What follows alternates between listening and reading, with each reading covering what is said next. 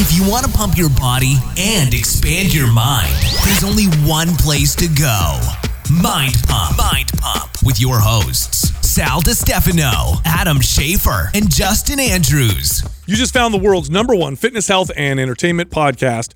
This is Mind Pump. All right, today's episode is a live one. People actually called in from around the world and asked us questions about fitness and health, and we got to coach them on air, live. By the way, if you want to be on one of these live episodes, email your question to live at mindpumpmedia.com. Now, we open the episode with an intro portion. This is 47 minutes long today.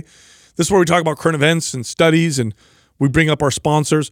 After that 47 minute intro, we get to those live questions. So here's what went down to today's show.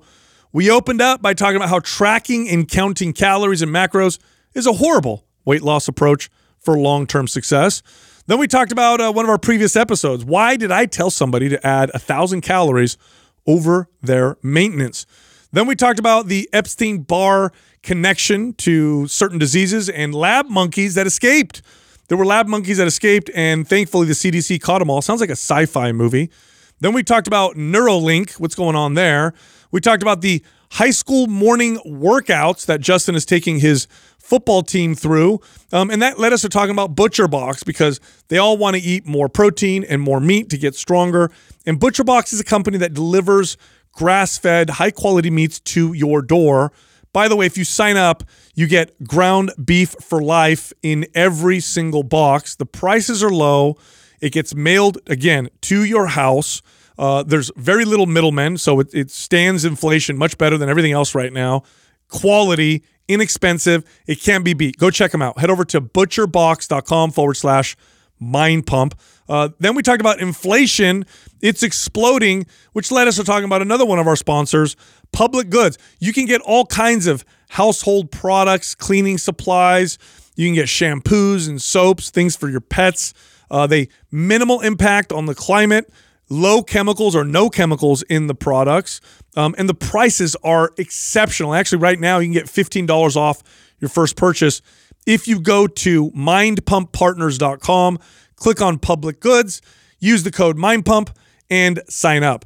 Then we got to the questions. So the first one was asked by Joe from New Jersey.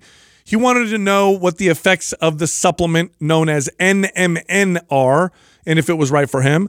Then we talked to Colby from North Carolina. This person wants to move like an athlete but wants to look like a bodybuilder. What do I do? The third question was from Nicholas from Massachusetts. Uh, this particular person, they've been working out for a long time. They're 38 years old. Their body's not responding like they used to. So we talked about training as you got older. Then we talked to Sarah from Connecticut. This is a high school teacher, wants to know what the best fitness approach is for her high school students because she's teaching a course on fitness, health, and adaptations. Also, it's February. This is a great month because my birthday is this month, but it's also a great month because we're running an excellent promotion. So check this out two MAPS programs on sale, both half off. And you get the best of both worlds with both programs. So the first program, MAPS Performance. Train like an athlete, look like an athlete, move like an athlete. If you like to work out so you can actually do stuff, MAPS Performance is the perfect program. And then we have MAPS Aesthetic. MAPS Aesthetic is a bodybuilder inspired program. This is for people who just want to look really, really good. They want to look sexy. They want to have balanced, developed muscles. By the way, you can do them both.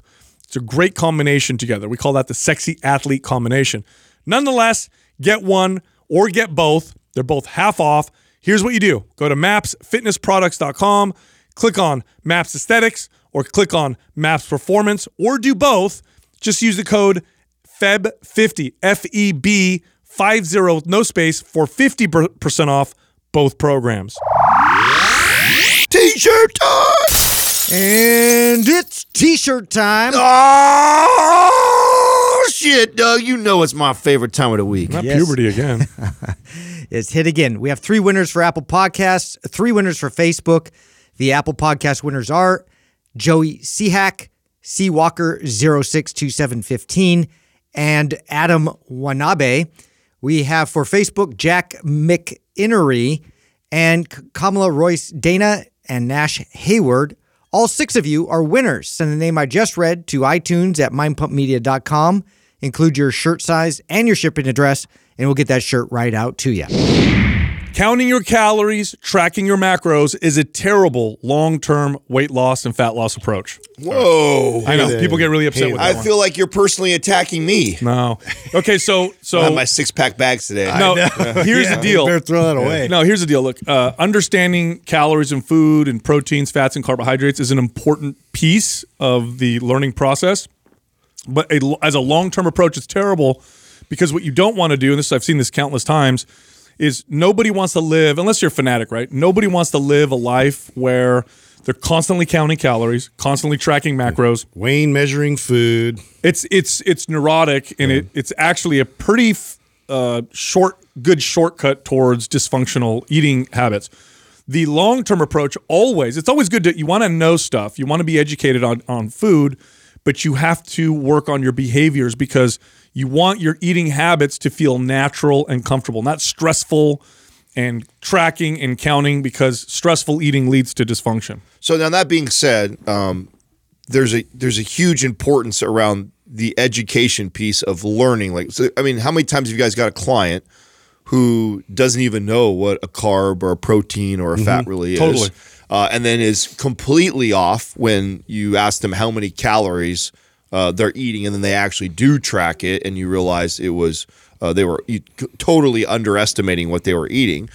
So since we know that, right, and we've experienced that, and the only way for them to figure that out is to track. So what does that process look like? So is it okay? We're going to track, even though I believe this is a bad idea long term for your weight loss, but I also recognize that we've got to have a, an idea of what you're consuming on a regular basis. It's a foundational piece to uh, build off of that, right? Like you need the education and the know-how of what you're putting in your body is going to affect you, and so to be able to track is crucial in the beginning in terms of just having the awareness of uh, like for some of my clients just having snacks and, and nuts for example like it, that being more calories than they even anticipated you know really played a major factor in them trying to lose weight. So you know it just it's just more eye-opening to go through the process and then uh, eventually you understand yourself and your patterns more effectively. Because I feel like common practice in our space is when you're on and you're training, you're in, in dieting, you're tracking. When you're off, you're off. Right. And that and it's just this And the off is way cyclical, off. yeah. right. Off is Yes. no tracking, eating eating like an asshole, uh, you know, putting on the weight, not exercising, all the stuff, right? And then okay, I'm getting started again. Call up my trainer Adam. Hey, Mm-hmm. what's up, dude? I want to get back in it. I fell, you know, I fell off over the holidays. Mm-hmm. Let's get going again. And then okay, we're back to tracking, and then we do that for six months, get in some good shape, Yeah. and then the cycle starts over again. So when you guys are starting with a client and you understand the value of tracking for educational purposes, but you know the long term goal is to get them to not track again. What does that conversation look like when you when you when you first start with them? Well, it starts in the beginning. Um, so f- first off, let's back up for a second. Is the obesity o- epidemic? So, so, and we have to separate getting shredded um, and just general health, right? Because if you want to get shredded, you're probably going to have to track. Things need to be much more specific. I'm glad you said that. We're Yeah, taking we're not that's a good talking to competitive no people. No, right? So if, if you're a if you're a man and you have good eating behaviors, good relationship to food and exercise, you're going to sit around 12 to 16 percent body fat. Right. This is kind of a healthy body fat range. You're relatively lean. You're not going to be uh, unless you're genetically gifted uh, or you exercise at crazy. You're not going to be seven percent, six percent body fat just from kind of you know living your life and eating you know relatively healthy. That comes from really being specific, really tracking. So those are two separate things. But the obesity epidemic is not the result of lack of information and lack of understanding of calories and you know what makes us overweight or overeating. I think it, it- it's pretty well established. We know you know what causes that. Overweight people tend to know what causes that, and yet they're still 70, 80, 100 pounds overweight uh, at times. So the real issue is are the behaviors is is the dysfunctional relationship that we have with food where it becomes um, a drug. We self-medicate with it. We have a bad relationship with it. We eat past the point of satiety. We don't identify bad behaviors uh, that we have with nutrition. We hate our bodies like all these different things. So i think it has to start in the beginning along with tracking because the tracking gives you the information. Like you need to know what a serving of chicken and rice or whatever looks like for your body type. But beyond that, if you don't Mm-hmm. identify the real behaviors, here's what'll happen. You'll have these you'll still have these dysfunctions, but now you're fit you fit the dysfunctions when the, within this you know rigid box of tracking and then eventually that bo- you break out of that box. And that's where you get the binge and you get the off the wagon and you get the weight loss and the weight gain type of deal that we see in everybody, right? So that's this is why, you know, the vast majority of diets fail. It's not the lack of information, it's the lack of focusing on the root cause uh, of the problem. And so that's why we need to we need to talk about this because I've seen look, I'll tell you what, I've seen more than my share of people in our space, the fitness fanatics, who have such a dysfunctional relationship to eating through tracking.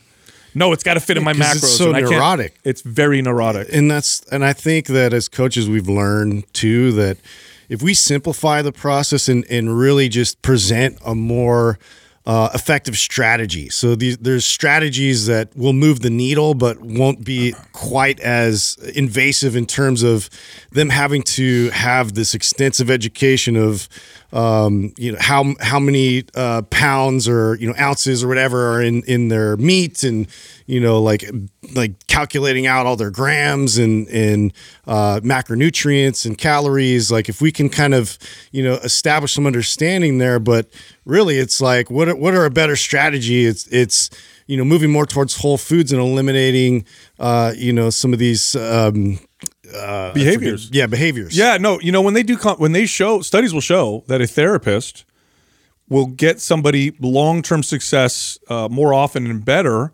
than somebody that follows a tracking type diet. Now in the short term a tracking diet is very effective because you just follow the rules and you you know calories in versus calories out and you lose weight.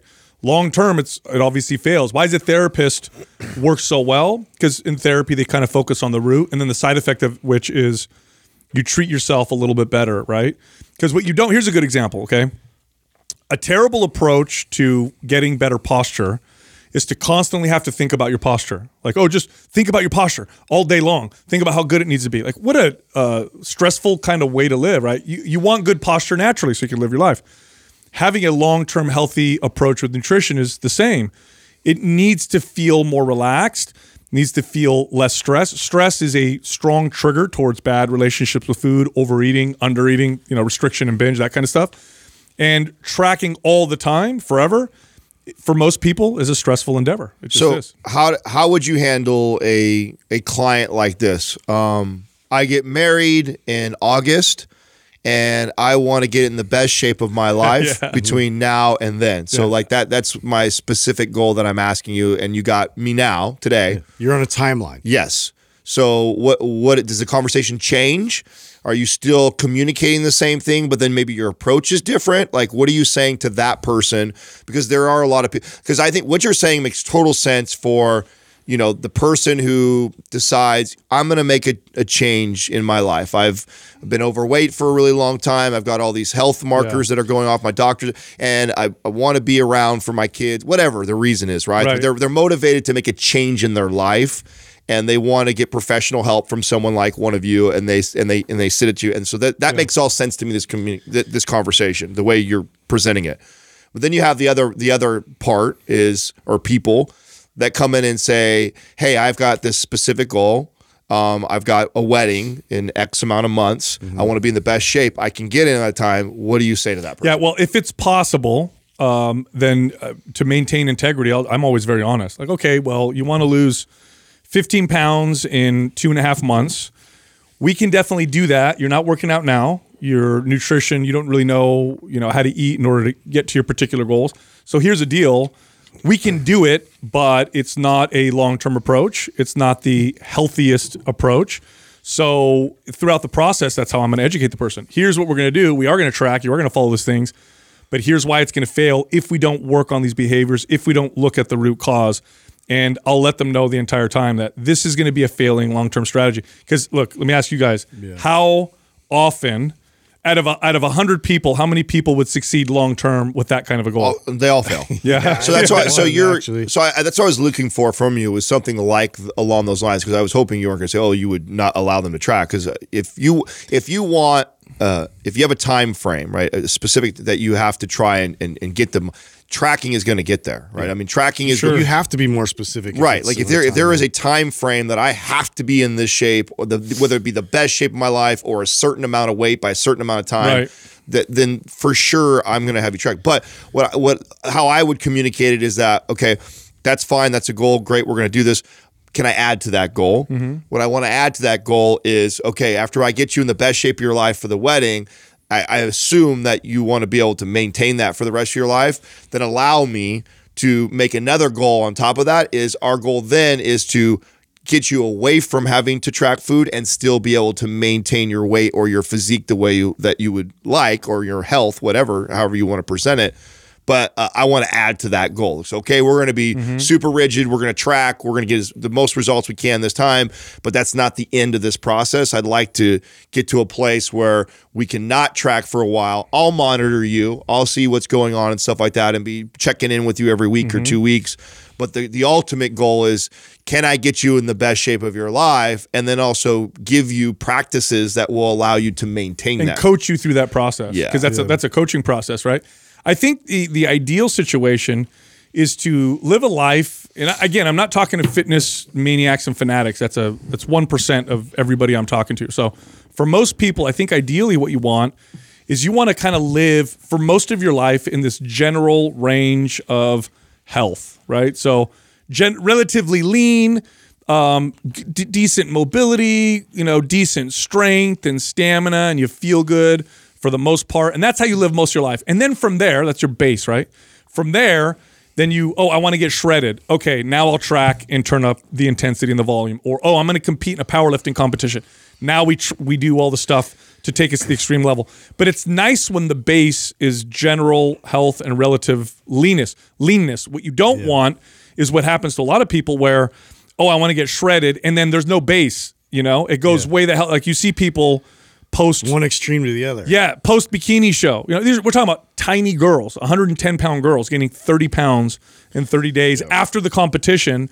That's what you don't want to do those those crazy swings, and there, we can get into all kinds of conversations to why that's terrible for your body. But what what we're looking at is always have that long term. How is this going to work for me long term? Because statistically speaking, you know, how many, I don't know how many times I've said this.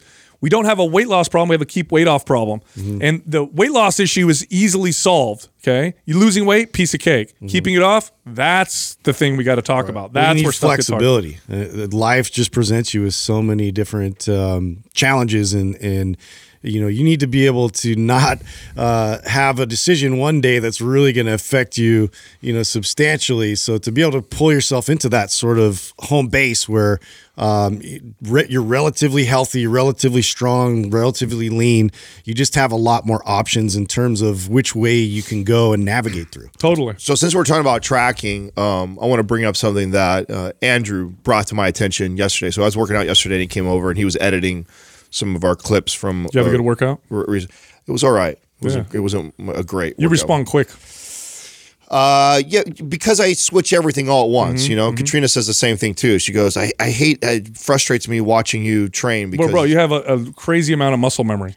Let's be honest. Well, that's what I try to explain to her. I said, uh, you know, I've been doing this for a really long time, and I've I know how to tweak everything. That's beside the point, though. Yeah. You're, you're getting me off the Sorry, I just want to say something yeah. So, yeah, thank you. Uh, I just noticed your arms. um, I didn't train those So actually. majestic. So that, those haven't What? Been, yeah, those haven't been Holy trained in a couple months. Uh, so, anyways, um, Andrew comes up and he says.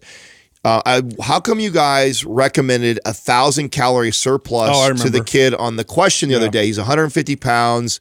He said that he's been training for a while and he's been kind of stuck in this plateau and he would consider himself an ectomorph Mm-hmm. and he and we suggested that and he goes because I typically hear you guys say somewhere between 250 to 500 and then all of a sudden you say a thousand for Yep. that guy so I explained to him uh, why you did it. I want to hear you explain because I'm assuming that what I said to him was right on. Yeah. So when we give advice uh, on the podcast to a general audience, you're going to get uh, general advice. When we're talking specifically to someone, the context changes and the advice can can change. So why did I tell this guy that if he wants to do hit his goal, aim for a thousand calories uh, over his uh, his his maintenance? Okay. So let's talk about that for, for a second and let's paint the context a little bit. Right.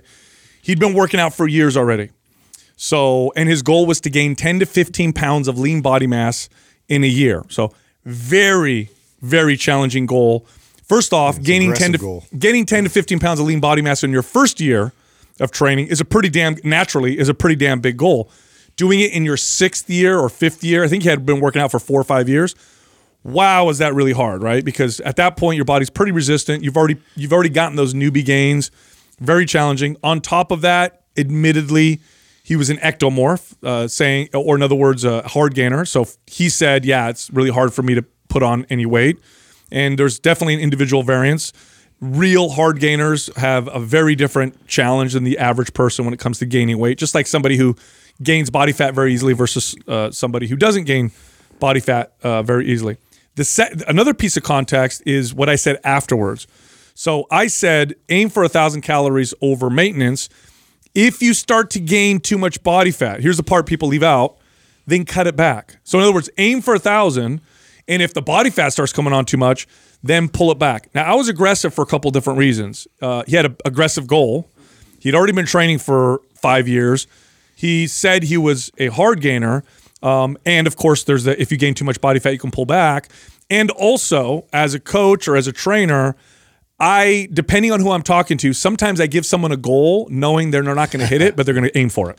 So you hit on exactly what I told An- Uh-huh. Yeah. exactly what I told Andrew. I said, you know, I know that Sal's experience told him that that type of person who's giving all that information to him, he knows that the kid probably misses his calorie intake a lot, and Mm-hmm. if he gives him a thousand calorie goal, he's probably factoring in. There's going to be a lot of times he only hits 500 or 700. Totally. Now, if I gave him 500, he would he would go you know, 200. three- yeah. And then I said, then there's another thing that his experience is telling him and he's factoring in also is that as this kid, so his goal is 10 to 15 pounds. Well, as this kid adds two to three to four to five more pounds of muscle, his metabolism is also going to speed up Yes. too. So this goal of only adding three to 500 calories above his maintenance, well, as soon as he adds two or three more pounds of muscle, two or 300 calories is no longer above his maintenance. Mm-hmm. And so giving him a lofty goal like a thousand, I said, is most likely going to be a really good place for that particular person. And so I'm glad. I mean, that's exactly what I was telling Andrew was like, Yes. yeah, no, I, when Sal said that, I said, I'm pretty sure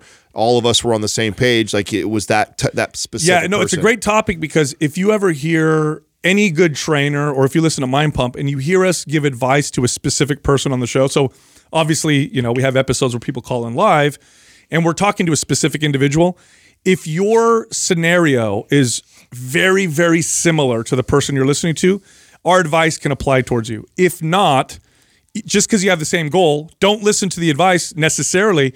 If we give advice on the show generally, now it becomes more. Well, here you go. This is exactly what I said Andrew. I said, okay, uh, let's let's take the exact same goal. I want to gain 10 to 50 pounds, but let's change the person. This person's a beginner and he's actually overweight, Yeah. but he's heard us say that, you know, I should build my metabolism up and increase calories, build, build- speed my metabolism I would up. not say I had a thousand. Right. And and he says, I'm a, an endomorph. I put on size. I was a linebacker in high school or something, or I was a lineman in high school, and so I'm kind of a thicker a thicker guy as it is, and weight comes on fairly easy for me. Yep. Uh, but I believe that I should bulk because you guys said that would be good for me for my metabolism.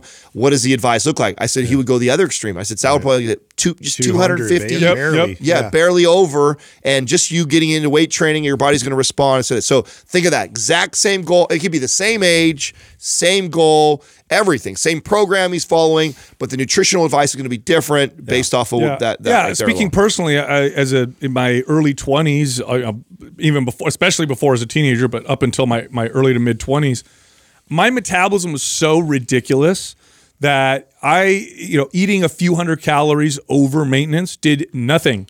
I would have to really eat a lot of food to see anything on the scale move at all. Now, as I got older, it started to balance out a little bit more.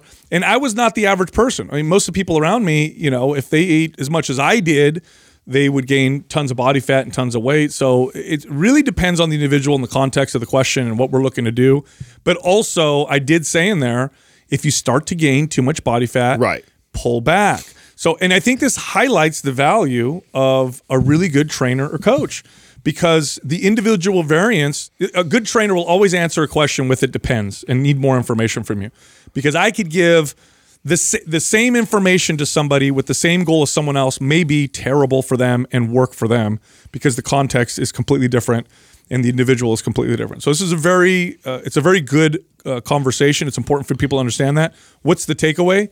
Listen to your body, Mm-hmm. consider your context, and your context changes. It's such an important conversation. I've actually we've been critiqued before on this, so I've actually been in gone back and forth with somebody in DMs, uh, uh, commenting about, you know, I you know I listened to you guys years ago and I heard you say this, and then you you're contradicting yourself, and then you say this. Yeah.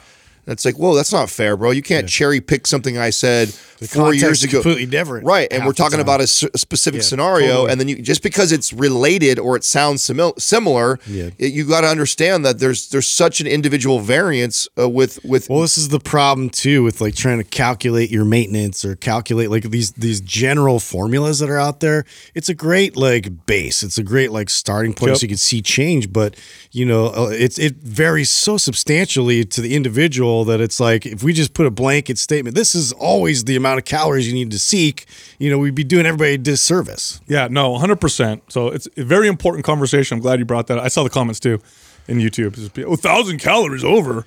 I would Oh, gain didn't so much see- body fat. That's what triggered Andrew to ask me because Yeah. he said, but I didn't see it. He's just like, yeah, yeah. People are commenting on that. I said, whenever we see those things, you know, because unfortunately we don't have a chance to look at everything, Mm-hmm. right?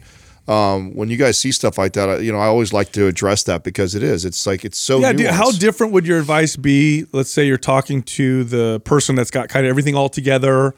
They like to have information. They follow instructions. They're really organized versus the person's like, yeah, none of that works for me. This really stresses me out. Like, you know, my nutrition advice to the organized, like super on top of a person is very different. Yeah. Then to the other the other person, I might say something like, "We're not doing anything in your diet. All I want you to do is add, uh, you know, serving of vegetables to every meal, knowing that that'll, you know, help them eat less and do that kind of stuff." And this person over here, I'm going to get much more. ninja with that person. Well, the, the, 100%. the generic thing to say, you know, to cover like all topics or all goals is that there, we always factor in behavior. And if I know more about somebody, even it's not it's not just science and math. That's a big part of it. You know, there is science involved, there's math involved, but then there's also another component. You're which is- dealing with a human. that's right. And and and a good trainer is saying depends and asking enough questions Mm-hmm. so I can start to piece together like, okay, I haven't I've seen this before. Mm-hmm. This type of person typically does X, Y, and Z. So I need to factor that in with my advice. who am I talking yeah, to? Yes, The, the math and science says this, but now I have this But other element. tells me they're probably going to be doing this That's because right. of their behaviors. Yeah, That's you know what it reminds me of? Uh, we had a, a while ago. We had a, a NFL uh, trainer in here. So this person trains professional athletes, and he was talking about how terrible some of the pre-game diets of some of these athletes are. And he was saying, "Oh yeah, you wouldn't even believe like." Dude, athletes are the worst. Well, so he was no, no. This is a great conversation. Yeah, I remember. He said, "No, I got, I got athletes, man, that right before a game, will Taco eat Bell or something. Taco like. Bell It doesn't change it. Fried chicken. They'll drink a bunch of soda, and it's the same garbage food before every game. And so then I said, "Wow, you know, I wonder how much their performance would improve." If you could convince them to have something healthy before and the macros are right, and he goes, and, and he said to me, he goes, no, you're wrong. Yep. He goes, these guys are so mentally set on the fact that their Taco Bell meal that they've had every day before every game since they were in high school is key to their success. That if I took that out and replaced it with healthy food, it would mess with their it's mental almost state. like a superstition, right? Totally. Yeah. and at that point, it's because I have my everything. It puts them in a, in a mental space that like is is literally something you can count on. Yes. Like, and so I had the same process. Like I put my cleats on the same way. Nobody talked to me. If somebody talked to me, it would ruin my whole experience. And so I would I would come after them after the game. I'd say, "Don't ever talk to me again," you know, as I'm preparing. And this is just, and you put the eye black on, and it, everything was all like very ritualistic. And so I totally get that. Yeah, so it's like if you if you're another trainer or coach and you see this NFL trainer and you're like, what an idiot, Right, and he's he lets his athletes eat Taco Bell before a game, Yeah, yeah, it sounds absurd. but you have no idea, right? It's Hey, such a good point because yeah. we know we know what the science and the math says that if we gave him certain foods, he would Yeah. get this a little bit better, you know, digestion, a little bit better, maybe energy, like. but the mental part But, screwed up. But yeah, just this, just the fact that it could throw him off his mental game, and he doesn't like those things, and he really enjoys this, and he's getting ready to go do something that he needs to be perform and be oh, great puts at. me in flow state. it's important to put him, yes, in that flow state or that mindset. Totally. What's the black uh, stuff on the eyes? eye black. What is it's, that? It's supposed to like. It's a reflection of the lights. Take the yeah. Off take of the what? sun Your out of your eye. I don't understand it. I think so. No, yeah. no, the, no. It's it's the so both the sun and lights the way it refracts off of off of your cheekbone makes a difference in the black. I, Does it really? Well, Yeah, especially yeah. when you're looking up to like grab, like if you're playing baseball and you're trying to find that pop fly, you know, things like that, or like you know, catching a wow, ball. really? It makes a difference, huh? yeah, there's a there's Yeah. a there's a reason behind doing. Now, I figured there I mean, would be. it's it uh, for me. It was really just like war paint. Yeah. Like Well- I just I got in the mindset like, oh, okay, now I'm. well, let's let's be honest. I, that's got to play a role too. Like I could, feel, I could see like I, now I'm ready. You know, I got my my eye paint on or whatever. Yeah. It's like smelling salts for powerlifting. Totally. I don't know if it really will contribute to like scientifically speaking. I think it's there's mixed studies. They also slap the hell out of each other Yeah. too to just get into that. Like, Did you see? ah, Did you see the, the high school basketball one that I just posted? No. you guys didn't see that. I just posted my story yesterday. There's a high school basketball kid, and they all, you know, when they, you know, in, in basketball, they, you know, all the players that aren't starting line up, and then they call the starting lineup. The guy comes through, kind of runs through the little thing, and they all high five each other. And the kid at the end, he's they do their, Yeah, yeah, and yeah. then the last part of it, he fucking slaps him across the face. you just don't I see wonder it. if he was expecting it. Oh yeah, no, you could tell it's Oh, part of their did? ritual. Oh, You could tell that's their thing. They do their thing, and then he just freaking slaps him across the face. I've never seen anybody do that before. Wow, that's hilarious. Yeah, yeah. that- Do you guys awesome. ever play any mental games with yourselves when you're working out to get an extra rep or whatever? Do you guys ever do that? Oh, I just I get extra angry. Yeah. you know, Well- that's my go-to. When I was younger, I don't do this anymore because I, I'll hurt myself. But when I was younger, if I was deadlifting and pulling something that was hella heavy, I pictured that I have to, I had to lift like something off like someone I loved. Like it's my, my dad's pinned under the car. And I, now I'm if I did die if it's not for me. Yes. Now, if I did that now, I don't think my body could could handle it. I'd probably Oh, hurt myself. yeah. That's Hilarious. funny. You want to hear something hilarious, even even funnier? Okay, so I'm gonna read something to you. It sounds like a freaking movie. I can't even believe this crap ha- actually even happens. Okay, ready for this? This is the ti- this. I'm gonna read the the whole, the title of the article. Okay. Driver who stopped to help when truck carrying 100 lab monkeys crashed in Pennsylvania and put her hand in one of the cages says she now has a cough and pink eye. The CDC urges oh anyone in contact God. with the macaques to seek medical attention. So let's back up for a second. Wait, wait a second. There's a hundred macaques. One of them gave this lady pink eye. Yeah, dude.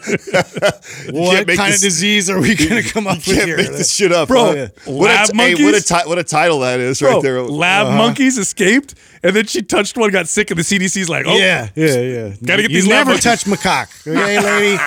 it's just not something we do. Now I read some follow up articles, and they were able to get all the escaped lab monkeys. So They were okay. Yeah, so Planet of the Apes isn't going to happen. I- that bro, totally we- sounds like a movie. We are. Li- I, you know, what, the, every day that goes by, and we get deeper and deeper to this. Like, the, and you made that comment the other day about being in the simulation. Like, it's starting. Doesn't to, it feel like that, that there's a kid playing a game right now? pink eye and he's Ebola like, How, how see what much have you guys been? Have you guys been reading or watching at all about you know Elon Musk Neuralink and what it's going to be capable of and what they're like? what- They've I don't already, you know, they've already he put it- mentioned it like being something they're going to be able to roll out like fairly soon, and I'm like, I don't know. If They're that's a good they're idea. already doing trials on on monkeys and pigs, and they're putting this and the things that the things that they're going to be supposedly capable of doing like blows my mind. Like the idea that you're going to be able to drive a car, like thinking about going left, going right, do stuff like, like that. telepathy? Read your emails. You know, just by thinking about it, you know, and be able to do things like that. So they're to gonna li- recall memories. Like, So you have to get surgery to get it in? yes, it's implanted into the brain. So is it It goes almost somewhere like, like, right, like back here, right, right back here. I think is where I've seen the, the implant. It looks like it's got like this three prong thing,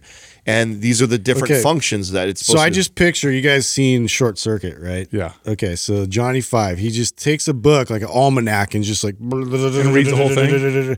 But I mean, wouldn't you think that you could, at that point, if you can recall memories or recall like sight of what you you, you know you went through, almost like Black Mirror, you'd be able to retain all of that just by like looking at it. looking at it. I, there's a okay. There's a very first of all, there are strange disorders where people do have memories like that, where they don't forget anything.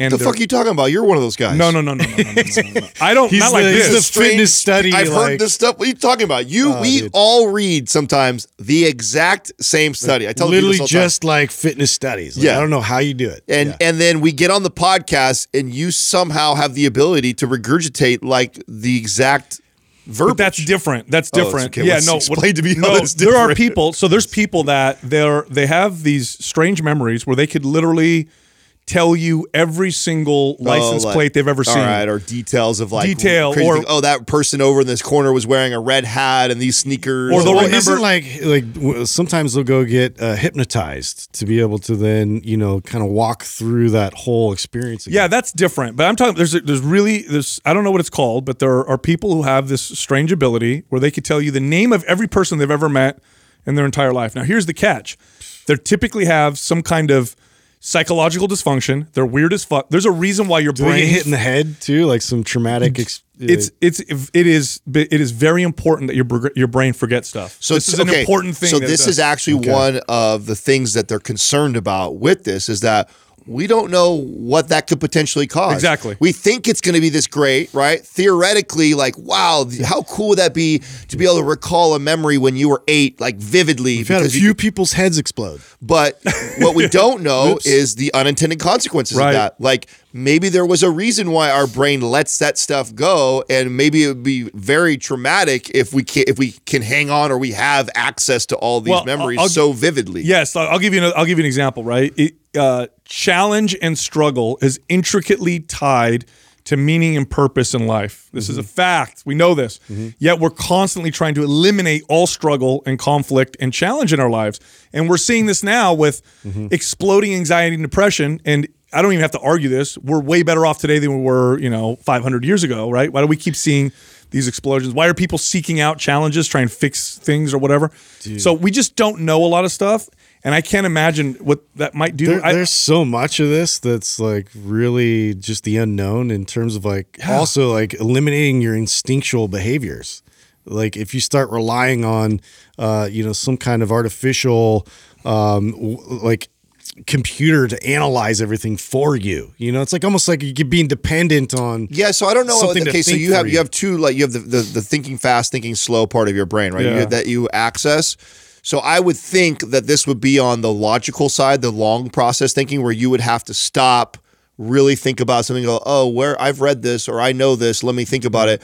But you'll still have up. your animal instinct first brain that will always fire. Like that will you'll always have your initial animalistic reaction to things and behaviors. I don't think that will hijack that lizard brain part, I think yeah. that when you go to the other part and you go, you think logically, let me process this. Now you'll have. That's my theory on that's how it'll work. So I don't know if it'll eliminate. I don't- I don't your- think your anybody natural knows. instincts. I don't huh? think anybody Well, yeah, We're- no. I mean, we're, we're we're all speculating Yeah. right right now. yeah. I mean, how about how about it, it works amazing and it's perfect, but the you know you get and you get started getting hundreds, thousands of people that have these neural links, and then the business goes under. Yeah.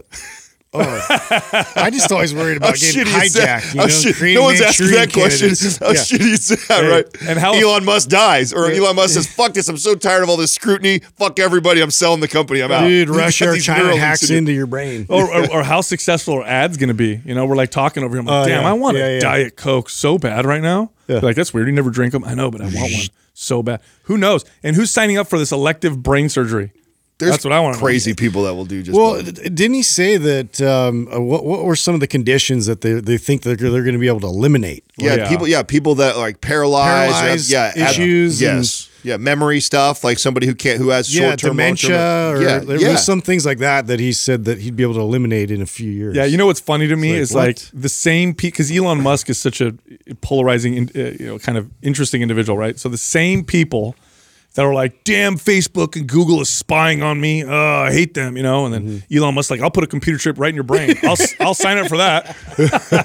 Wait a minute, what's Uh, going do on? you think so? I think they're all the same people. I think the people that would be open to that are the same people that don't give a fuck about the Facebook. I think there's the, the, the people that are worried about Facebook are worried about all this invasive stuff. I You think know, you know what Elon has said is he said this is all going to happen anyway. I'm just trying to do it before anybody else because I know I'm not going to create some weird. he's like it's already a- an appendage of yours anyway. Your phone. Yeah, you know. Might as That's well what just- got me. Might as well put it in your brain. That's what got me. That's a big step, Like, dude. uh, I don't It know. I is, think but I'll it wait. isn't. Like so that when he said that on Joe Rogan, that was kind of like one of those moments for me where I'm like, God, you're right. Like how many? And let's be honest, okay? Everybody being honest in this room. How many? Think for a moment the the feeling of stress or anxiety when you started to take off from your house and realize you left your phone. Yeah, of course. And do you not 100% of the time turn the car back around and go Oh, get yeah. your phone? No, that As if you can't go a day Yeah. without your phone being at home. I don't even know my wife's phone number.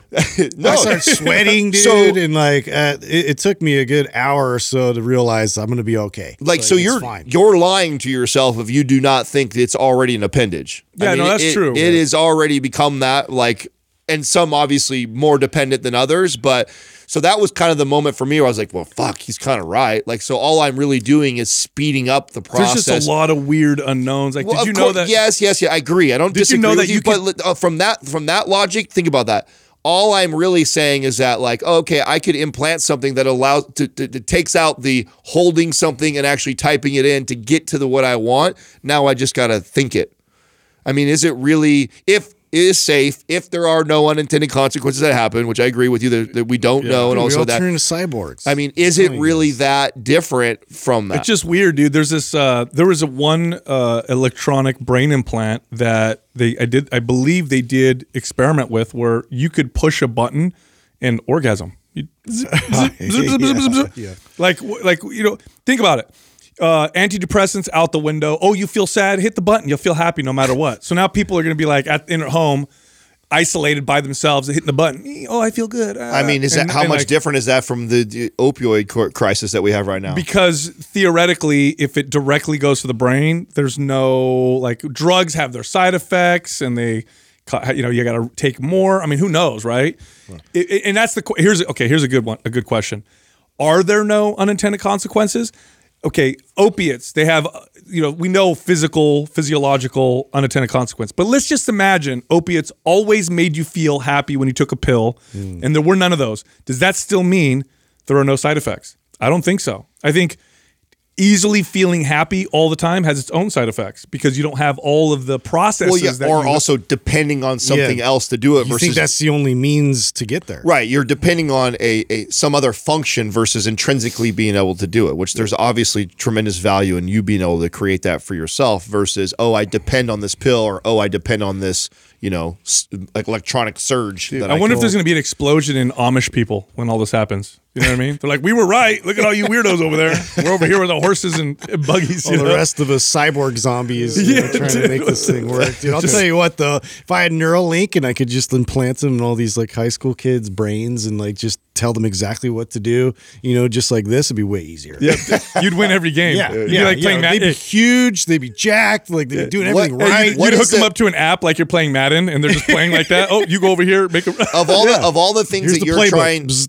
of all the things that you're trying to coach them or train them to do like consistently some of that what do you find is the, the biggest hurdle or what do you find yourself repeating the most Well, a lot of it is an intent. So um, I think uh, you know, just with younger groups in general, it's just about getting through it, and it's about um, performing whatever. Because right now I'm in the thick of the exercise portion of it, and then the workouts, and then also the nutrition.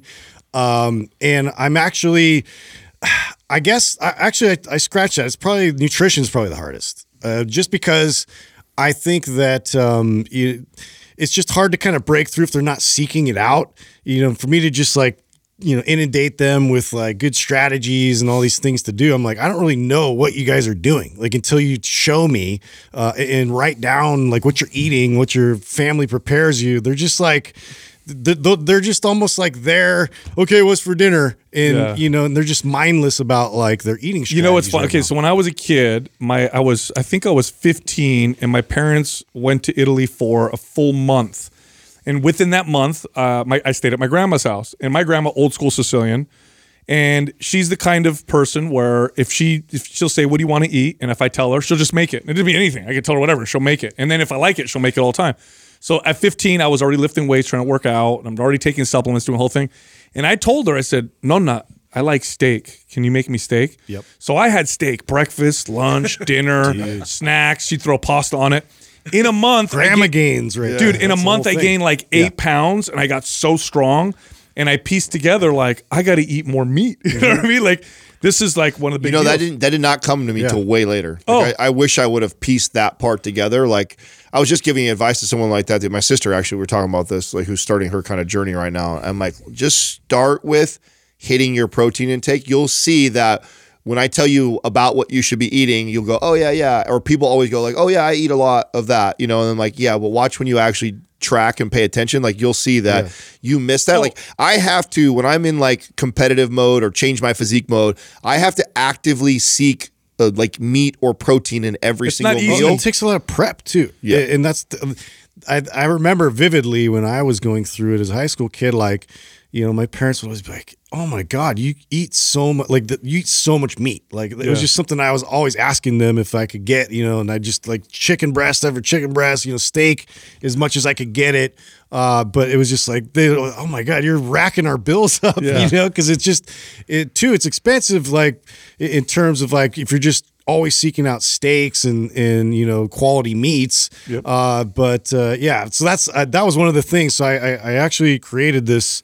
Um, this manual for for the kids, which I'm going to hand them off with, like you know, options and just things and strategies for Bro, seeking out ButcherBox protein. all day So- long, all day long for those. I put I put that on there because it, it was like it's so helpful to to know that you have like a freezer full of meat. Uh, you can prepare that like on a Sunday. You can cook all these things, and then you have that to go to. So you're not like uh, at a loss during the day. Like, how am I going to get uh, this protein? Because because if you're already behind the eight ball at that point. Yeah, well, also, here's another advantage. Typically, with these kids, it's mom or dad that does the grocery shopping. Yep. If they sign up for ButcherBox, they do it with their mom or dad. It's on a schedule. Once a month, there's a box of you know good quality grass fed meat that comes to the door, and they know this is what I'm eating. This is how I'm going to get my grams of protein, and Mm-hmm. then they can go and prepare it and prep it. And they're all set, you know. I, when I was a kid, before I uh, before I understood that, I thought a bologna and cheese sandwich was Yeah. protein. Oh, there's bologna and cheese. Oh. I know because you get a little bologna. Yeah. I, grams, I yeah. remember as a kid, so before I was like really into tracking food, I would count my Togo sandwich every day as like a, a high protein meal. Yeah, because there's meat in there. Yeah, well, and I was getting a huge, large my one. fried chicken strips. And and uh, I, you know, a lot of people have to think the same way too. Oh, big old meat sandwich. And what you don't realize is those things have like four ounces of Yeah, meat.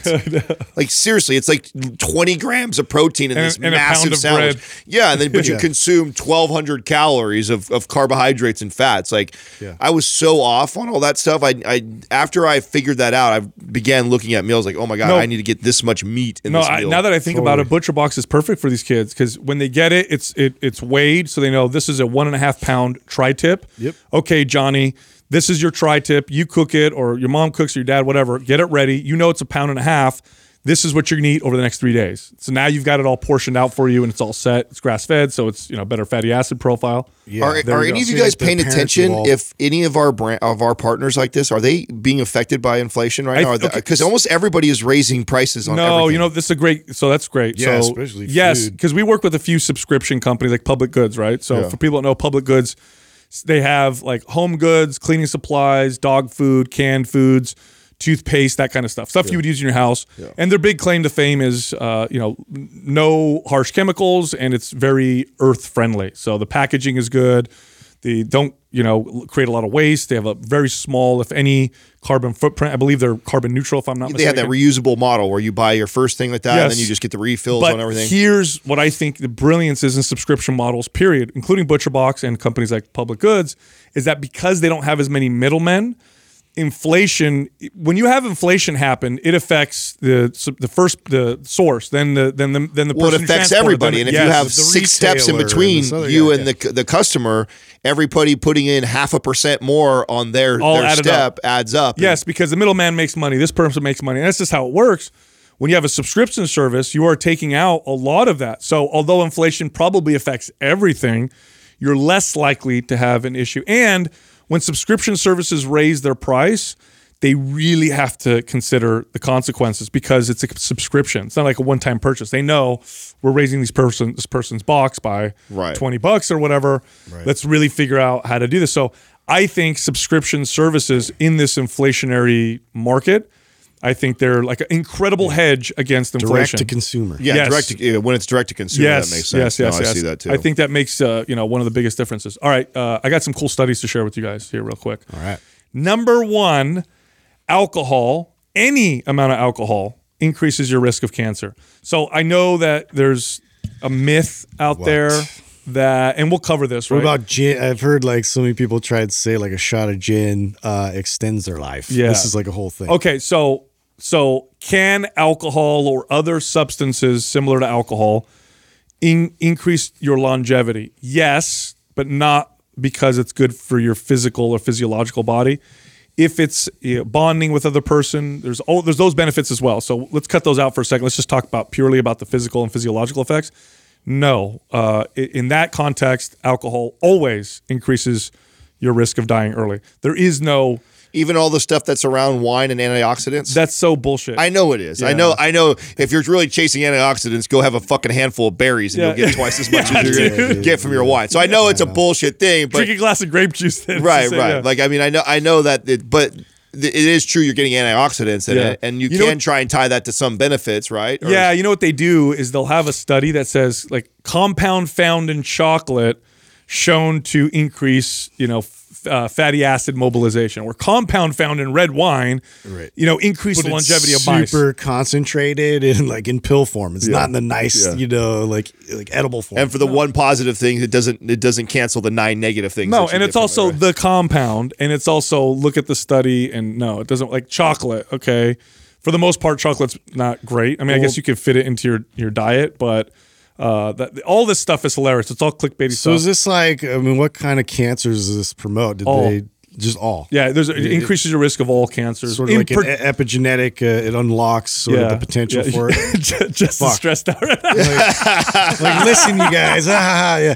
It's like I like it. It- is you know, it now? Is it is it something that is actually in the alcohol, or is it that? Because I always want to be careful. It's a it's a it's a causation, not a correlation thing. Is it, or is it that people who drink alcohol tend to overconsume on calories? Therefore, in the context of overeating calories and drinking alcohol, pretty much feeds and leads all Yeah, thing no, they cancer. Because then that would make sense. They control for all that. It's Okay. the alcohol. Yeah, it's the alcohol Wow. itself. So even without the high calories? But if you moderately, if you don't drink a lot, it's a very moderate increase in risk. But it's not a decrease in risk like some people say, and it's definitely not a flat, right? So there's Well- always an increase. I know, like in ancient times, okay, it uh, saved a lot more lives because water was actually the problem. D- did you know that? Yeah. Did you know that? So workers Fermented beer and, and Because and it didn't have wine was bacteria. way safer. Yeah. So back in the like they were talking like hundreds or thousands of years ago, it was safer to drink beer because you're less likely to get a, a an illness from dirty water. parasites or anything else. Yeah, or bacteria. So it's like, here, you want some water? Like, hell no, I'll have the beer that I know is clean and get a little drunk in the process. when did we figure out beer? Do you know when that when that came? When we Oh, when did man. alcohol? Like how far back does Since alcohol beginning go? of time. Thousands and figured it out. thousands of years, Yeah. dude. Fermented, uh, like fruit and stuff. And was it wine first, or did did beer come before wine? Do we know any of this? Ooh, what's older, beer I don't or know wine? because I mean, you use I mean, grains. wine's in the Bible, right? So does was is beer in the Bible? Wouldn't that be? uh, God, imagine how weird that would be. Like if Jesus I feel turned like water to beer. Egyptians made a kind of a, a beer. Jack Daniels? Well, there's also mead too with uh, with honey, which was uh, popular amongst like Dude. the monks. Do you know they make alcohol in prison? Have you heard about Yeah, this? Yeah, yeah. It's called um, what's it called? There's a name for it, Doug. I know you. I've never been there. Hey, Doug, when you serve time. Yeah, Yeah, yeah. It's Wow, called. we- we saw the What's shiv you made. It's- hold hold on. This is crazy. Look at this. Chemical analysis recently confirmed that the earliest alcoholic beverages in the world was a mixed fermented drink of rice, honey, and hawthorn fruit and or grape. Oh, so it's the residues of the of it. beverage dated 7,000 to 6,600 BCE. Wow. Wow. From where's this? This is a Neolithic village in the Yellow Ri- River Valley. I have no idea Is where that is. Asia somewhere. Yeah. no, I don't know. Where's that? Yeah, the Yellow River's in China, I believe. China. Yeah. Okay. What's what God, is they did a lot of shit. what long is time the ago. E on BCE? I know BC is before Christ, but what's E? Uh, hmm. I have no idea. Before Christ Existed? Existed? I don't know. good, good one. I've, I've just I'll let never. look it. It's always been AD or BC. I've never seen BCE. What's Before that mean? Christ Earth. Is that is that oh. is BC before or BCE before BC? Yeah. How far back are we going? Okay, BCE Big stands for energy. before the common or current era.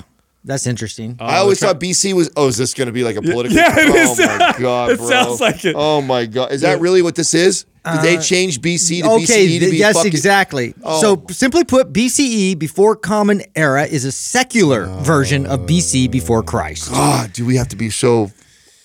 no, no, it's not Yeah, we're gonna change everything. Did, I, did you guys know that? I didn't even know that. I'm like No, BCE. What is no, BCE? Listen, guys, happy holidays. Okay, we don't want to talk too much about it. And to go back to your other question on the prison wine, it's called Pruno.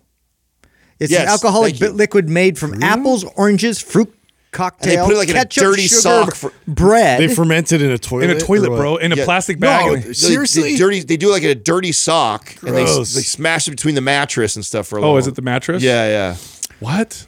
yeah. Yes. And then they keister it. And so, Whoa. Uh, you know. Whoa, whoa, whoa! That's I a- think we're taking I'm just too saying they, they don't You got want suckered the into drinking that stuff. Take it. Speaking of, do You gotta get crafty in there. Keister wine. Do you know what a fifi is?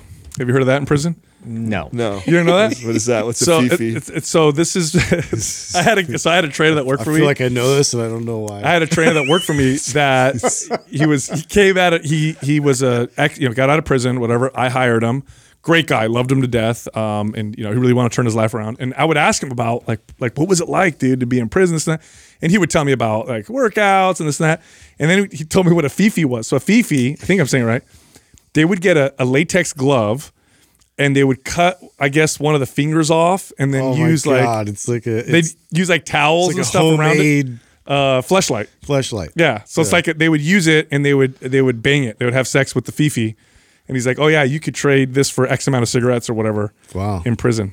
So it's a it's it's a glove. it's like a finger of pass it glove. Got it. They would wrap like towels or something around it, make it real tight, and then they'd use some kind of Wow. lubricant. I know. And then they'd Wow. have. And isn't that great? I know. I feel like it, that's, I'm telling you, dude. You put a you lock up a bunch of people in there, Give them know? nothing to do, man. Yeah, the ingenuity is.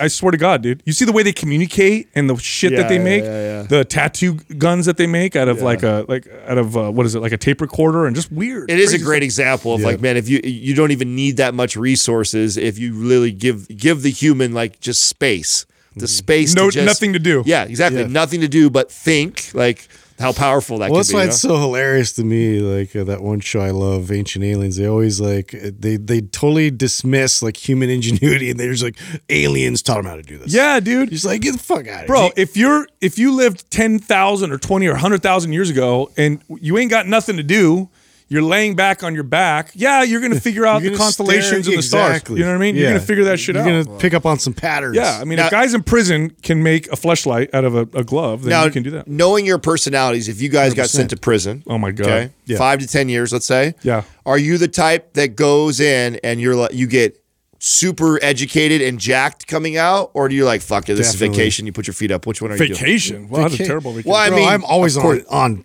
point. Like I'm looking around. You know, I'm I'm I'm tightening. I'm tight butthole. Yeah, no, I I would I would isolate myself and com- and probably come out like educated, probably Like you knock out a degree or something. Right? something. I would just focus on something to keep myself from going crazy. I'd probably learn like some kind of uh like wood carving skill or A- something. Adam would probably be a gang leader. I'd play. Oh Probably. yeah, Yeah. hundred percent. I'd be right. and I'd be playing hearts. Like we'd be playing a lot of cards. we'd be playing a lot of cards. Yeah. Organizing, Good. organizing all the the, the clans. Adam's ten year Yeah. sentence turns into Yeah, life. You yeah, know. Sun tanning with the gangs, uh, you know, out in the yard. Yeah, they wouldn't know where to throw you though. The white dudes and the Hispanic dudes. Yeah, Like, what would you do? I'd run them both. That's why. I'd be the Oh, first person. shit. I'd be the Oh, first you're gonna person to combine do that. them. Oh my! Combine our forces. That's right. guys. We're gonna run this the place. MS-13 Yeah, and the other. run yeah. the ultimate ultimate gang. Yeah, let's Oh, not wow. send, let's not get you there. Yeah, Adam. I don't want you to do that. Hey, real quick, you got to check out one of our favorite sponsors, Ned. They make full spectrum hemp oil extract products. Now they have one for sleep, and it really does knock you out. They have one for normal daily use, makes you feel good, anti-inflammatory. Uh, it feels great. It's a high CBD but full spectrum product. So a lot of times there's CBD products. You take them, you don't feel anything. You will feel Ned. They also have a non-cannabinoid product called Mellow. This is a magnesium-based product with some GABA, very relaxing. This is great to be used daily. Anyway, it's the best hemp oil products you'll get anywhere. We've worked with a lot of them. This one by far is the best. So you got to go check them out. Head over to mindpumppartners.com, click on Ned, then use the code MINDPUMP for 15% off. All right, here's the rest of the show.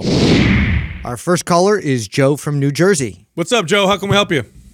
Hey, what's up? What's up? Um, cool. So I was wondering, what are your thoughts on NMN? Um, like, do you guys take that? Uh, have you taken it? Is it worth it? Okay. Um, well, What is that? A sex You toy? What is explain that? that. what is it? What What are you that? talking about? It's like BDSM, except it's uh, That's what I NMN. said. Is it an acronym They for take out a- the bondage a- part? A, sexual move? What is that? Nicotinamide mononucleotide. Is that how you say it? yeah, you got so it. help help me with. Okay, where did you hear about this? And uh, Well, I got another question first. I want to ask you, Joe. Joe, how how long have you been consistently, like no breaks, been training, and what does your workout look like? Let's start with that first. Um, so I'm 41. I guess I've been like active and training since I was like 20. Good deal. So super consistent, you would say? Yeah, I do everything. I'm not. I'm not. I don't go to the gym, but I I do run a lot. I I lift weights. I do like calisthenics, push-ups, pull-ups. Awesome. And then, Um, and then nutrition wise, what does that look like? What does your diet look like? How many grams of proteins, carbs, and fats are you eating? Um, I don't really pay attention to that. I'm uh I'm actually a student of Ayurveda. Uh, Oh, good deal. so I just eat. I eat really well. Um, Okay. but protein maybe like uh maybe 60 grams a day maybe Okay. And, and what is your, how many hours of sleep do you have every night? Do you have a sleep routine before you go to sleep? uh no sleep routine i just pass out at like uh like 10 o'clock i wake up at like 5.30 Yeah. Okay. So I, I don't think you should waste your money on any of these supplements that, uh, like, for example, what you're talking about. I mean, there's some studies that shows it might, it does this, that. I, I mean, is it going to move the needle? No. I'll tell you what'll move the needle, Joe. Start paying attention to your grams of proteins, fats, and carbs. Um, I would look at your workout. I would definitely pay attention to sleep. But you know, supplements like this, look. And by the way, this is coming from a supplement. Like I'm, a, I'm a, a, I will admit, Huge fanboy. I'm a Junkie. junkie when it comes to supplements. I try everything. I use everything. But when I step outside of myself and my, you know, my my addiction to these things, I mean, it, it's not going to do it's not going to do anything for you. Like, you know, you're eating 60 grams of protein a day. I bet if you bump that a little bit, you'd probably I know you would see better results than what you're seeing now or what you're seeing what you would see from supplementing with uh with NMN. What, what, I don't remember the acronym, but you know, uh nicotinamide mononucleotide. I- I- I mononucleotide there you go. I yeah. got it written up there. I know that's a precursor to NAD. Um, and I know, Yeah. yeah, and I, I've heard all the all the fuss about it. Uh, you know, shows that it. Well, listen, NAD. There's a company that tried to pay us to to advertise for NAD, and none, none of us were impressed with the, the research around it as far as the the real benefits. But here's the thing. Well, I that's mean, why that's why I wanted to ask you guys because there's just so much information out there and it's all it's all Yeah. confusing. Uh, Yeah, yeah. You know, here, and here's the thing. With I mean, for me, the the the way I kind of look at tease it out. Uh, I mean, Sal's right. If you're if you're not tracking sleep, you're not tracking your macros. I mean, you're going to get you're going to see more gains in in whatever you're pursuing just by by simply doing that. There's the other side too. Uh, you're 41 years old. You're probably pretty established. If you got a decent income and you can burn, you know, a few hundred bucks a month, that ain't a big deal.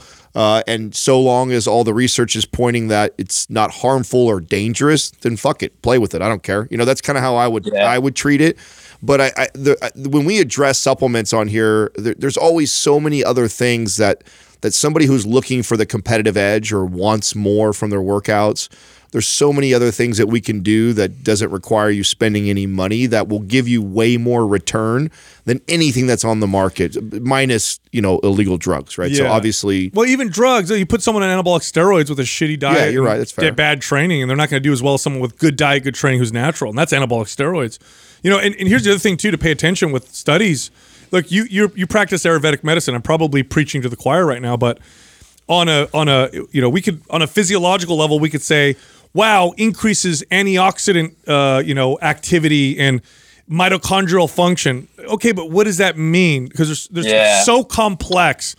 There's so many downstream and upstream things that get affected when you change something. So i can i can say to some i can look at a test and say wow uh, protein synthesis went up right but what does that necessarily mean could it mean we're building more muscle we don't know yet it could mean uh, it could mean a lot of different things it could mean more inflammation depending on the context of the of the individual so in in NAD, you know, and its precursors, there's studies, but it's not. Look, I'll tell you what. If you want to improve mitochondrial function, which is one of the main selling points, supplement with creatine. Creatine is thousands and thousands of studies have been done on it over the over the past few decades. It's very well studied. Some of these other compounds, not so much, and many of the studies that they have are done on animals, and very few are done on humans. Um, not saying it's dangerous, probably not, but uh, it's it's kind of a waste of time unless you're admittedly like me, where you're just like, this is fun. I like to mess with things. In which case, it's a go Yeah. for it and kind of see what happens. But if I'm coaching you, if I'm training you, you know, I'm if you're perfect in everything, that's when I'll say, all right, let's have some fun. If you're not perfect in everything, I'll say, well, let's focus on this other stuff first because you're going to get way more out of, you know, changing these things than just you know been taking this this. I'm out just because it's like I have to say I'm having fun with Nads. I'm done. Stupid. Just- Justin, He's done. Justin takes nads all the time. yeah. So yeah, Get so those that, Nads out my mouth. that's pretty much it. So now I, I want to give you something because I know we kind of hammered you a little bit. Uh, it sounds like your your fitness goals are overall fitness and performance. Is that correct? Yeah. Okay. Do you I was any- just curious about it. Yeah, I, I actually started taking creatine because of you guys. So That's the that's the, the one supplement I think that'll make I definitely will kick the crap out of uh, and NMN uh, in terms of uh, you know mitochondrial function and performance. Do you have MAPS performance? Because I think that would be a good program for someone like you. no, but I'll check it out. We'll give it to you. We'll send that to you, Joe. Oh, sweet. No problem, Yep. Joe. All right, man. Thanks for calling in. I appreciate it. Yeah, thank you. Thank you. Take care. Yeah, dude. The supplement industry's really did a number on people. I knew I knew right where you were going. You knew when it, started- right? Yeah, right where you start asking them. You're It's so getting sunlight. it's Uh, so you're true. outside. And I know we I, I know I could have gone down a list of like 15 Yeah. things, and I know some people that like drop in that haven't listened to the the all of the podcasts and stuff like that would be like, oh well, you guys are sponsored by supplements and you talk about supplements. It's like yeah, but in the context of if you're doing this, then okay here, or if you're missing these things, then this makes sense. Like not like you should take this to build muscle, or this is the best Mm. thing for burning body fat, or this is you know, it's like there's so many other boxes that you can check first before you go try some new supplement that's on the market right now that everybody is touting as the next best thing for whatever, you know? Everybody thinks they're eating well till they start tracking it. Yeah, And that that's too. just- that's a big factor that I've always found with people that are really interested in supplements. It's always like looking for that like last bit of edge Yes. when they haven't really, um, you know, done the work part of of. You They're know, looking for the shortcut. Yeah. It They're looking for the shortcut. They're And- looking for something that is going to give that type of return that you're talking about, but they don't want to do that work. And it's like, listen, if you really want to see some benefits, man, let me tell you, you know, track track your food and dial in your sleep routine. And I, I- there's nothing on the market that I could give Going you. to move you much further. There That's ain't gonna- nothing. And, and again, the the the, the, so, the functions of the human body are so complex. We we we know some of it. We know we know the tip of the iceberg. We don't know majority of how things interact with you because there's so many things that are influenced by other things that we could change one thing and measure that and say it's good and not realize this is why so many pharmaceutical drugs get pulled off the market because it does its targeted thing and we find out later oh shit it increases risk of stroke or looks like this might make alzheimer's uh, more pre- prevalent so we have to pay look i'll give you an example right mtor we measure mtor and when mtor goes up you build more muscle if mtor goes up in a pro-cancer environment you get a higher risk of cancer in a healthy environment, you just build more muscle. Does that mean mTOR's it, it causes cancer? No. Does that mean mTOR is always good to have up? No. It depends on the context. It's very, very complicated. And so that's why when we look at studies and we're like, oh, this supplement increases antioxidant capacity or, or, or you know activity or this one does you know it reduces markers of stress well that doesn't necessarily mean you know, ibuprofen reduces markers of inflammation very effectively.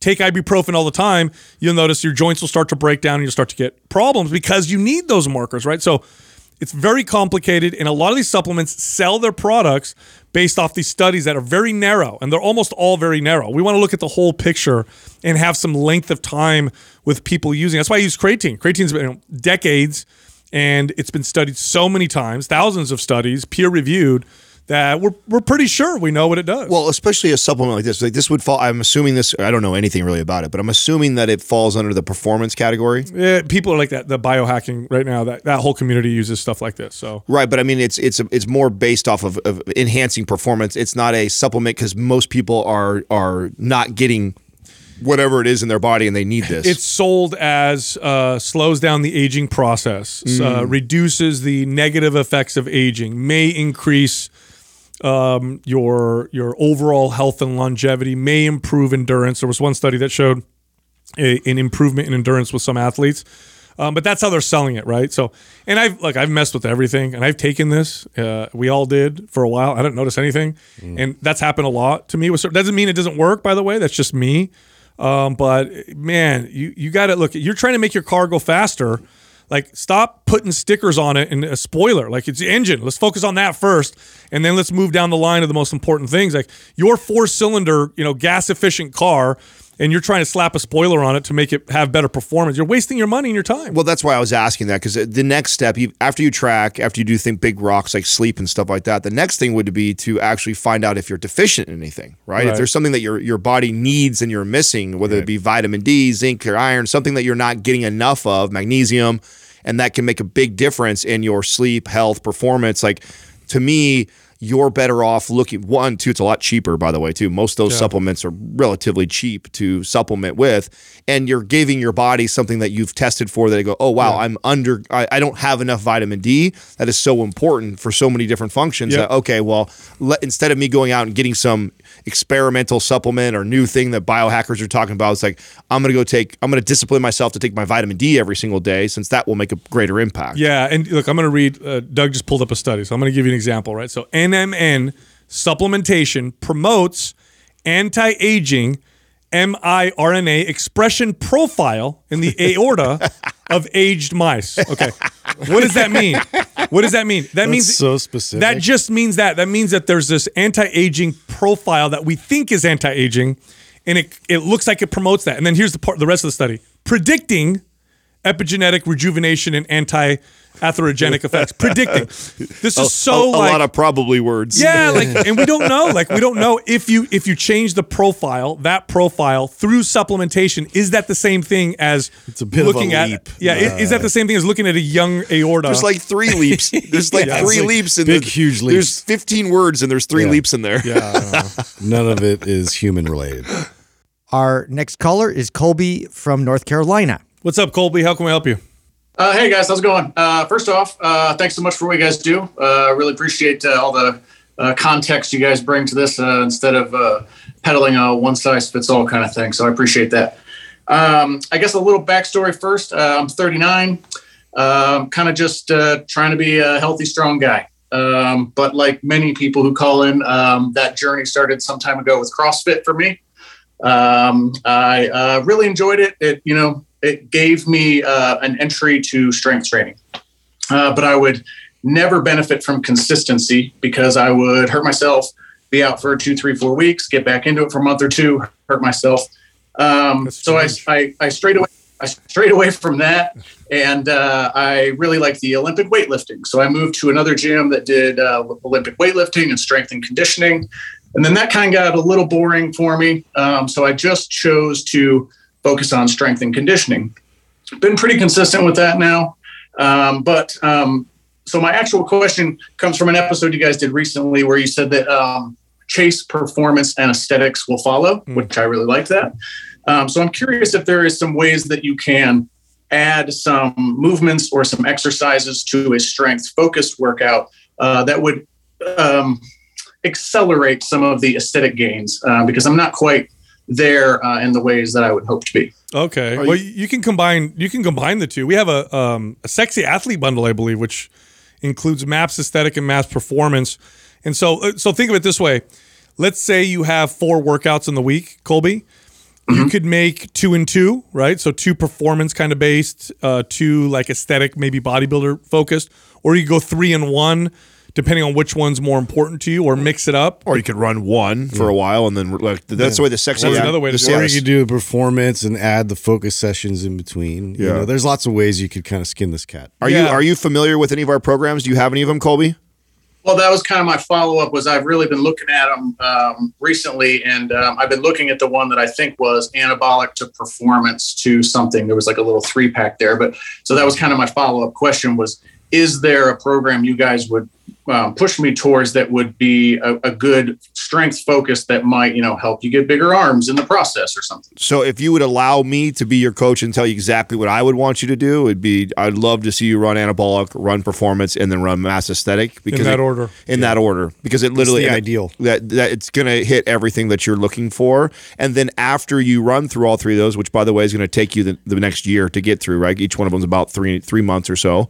So once you go through all three of them, then you can kind of do what Sal was saying, where you can kind of pick and pull from some of them. Like, oh, I'm going to run, you know, two days a week that's going to look like Maps Performance. The other two days, I'm going to pull in Maps Aesthetic. Like, and that we encourage that right after pe- we tell people like, you know, trust the process and and our, and our expertise in building and writing programs, follow it to a T, and then after that, you can start to kind of play with and mold Yeah. uh, to more to your specific goals. And I, I think that that order would be ideal. Yeah, the other thing to consider too, Colby, with aesthetics, uh, especially for men, is getting lean makes a huge difference with aesthetics. You get away, you, I mean, just getting somebody to get down to, you know, 9, 10% body fat, and it's like all of a sudden just these aesthetics really start to pop out. So I don't know how lean you are. I don't know what your body fat percentage or if you've ever really gotten to that point where you you can see that kind of muscle definition but that makes a tremendous difference when it comes to aesthetics. And sometimes we think we need, we want to get bigger to improve our aesthetics, when in fact we just need to get a little leaner. Well, this honestly sounds like to me, and, and just because like I'm susceptible to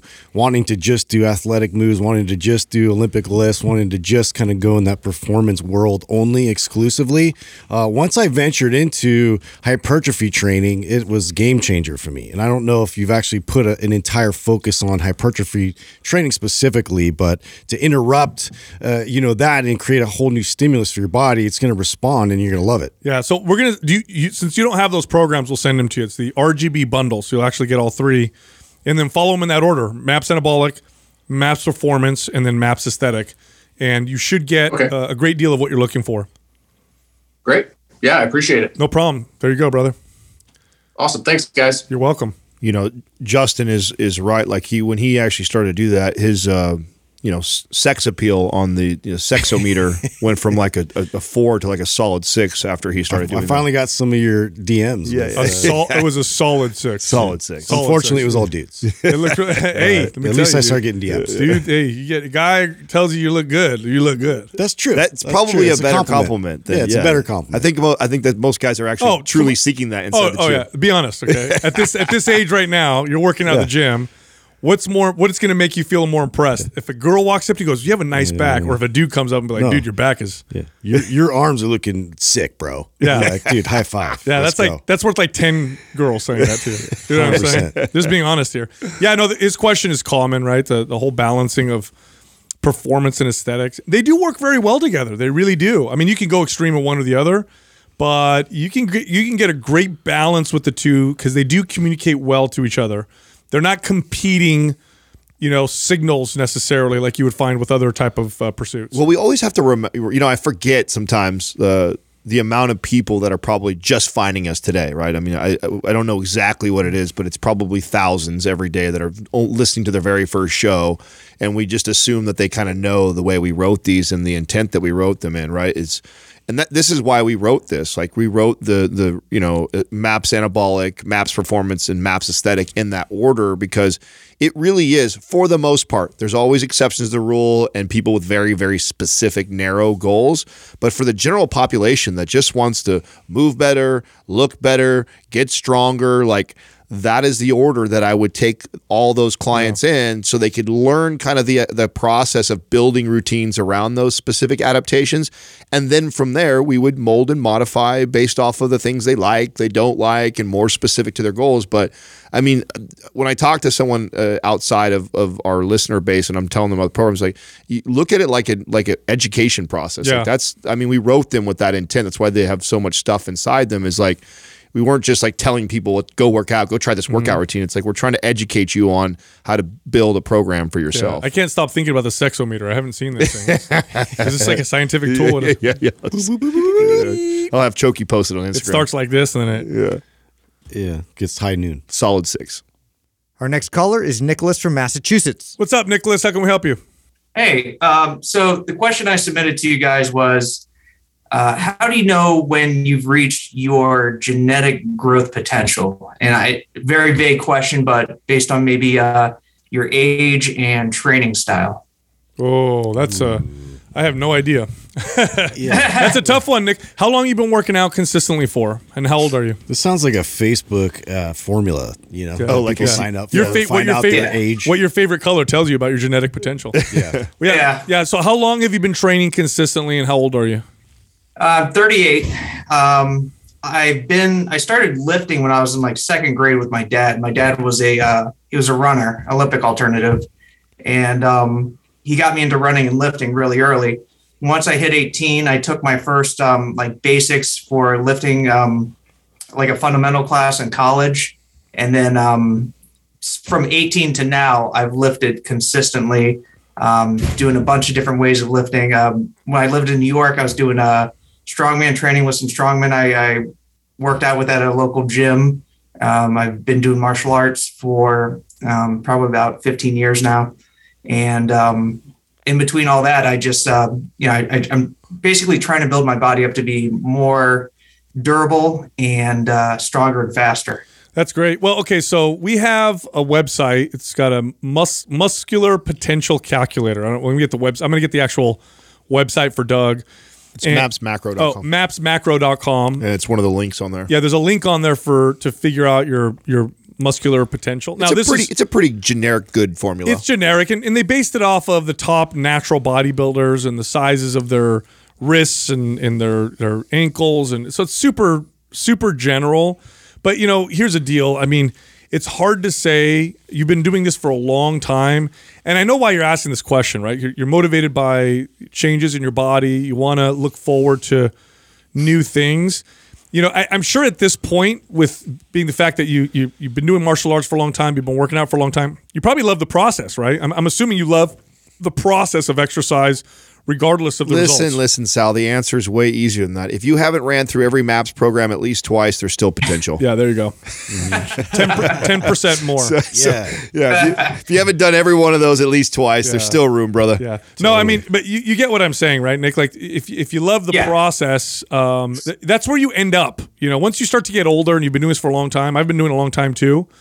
I'm at the point now where, and I love, look, I love making gains in strength. I love seeing my body change.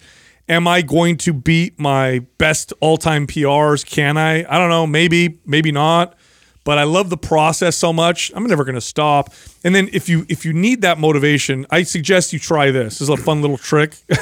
maybe not good to do all the time. This might be my ego talking, but compare yourself to your 38 year old friends that haven't worked out, and you see, and wait and watch as you guys get older how much further apart you get from them in terms of how you look and your feel and performance and health. So that's that's the that's the real value. So you, you might even start declining once you hit your mid 40s in comparison to where you were in your mid 30s.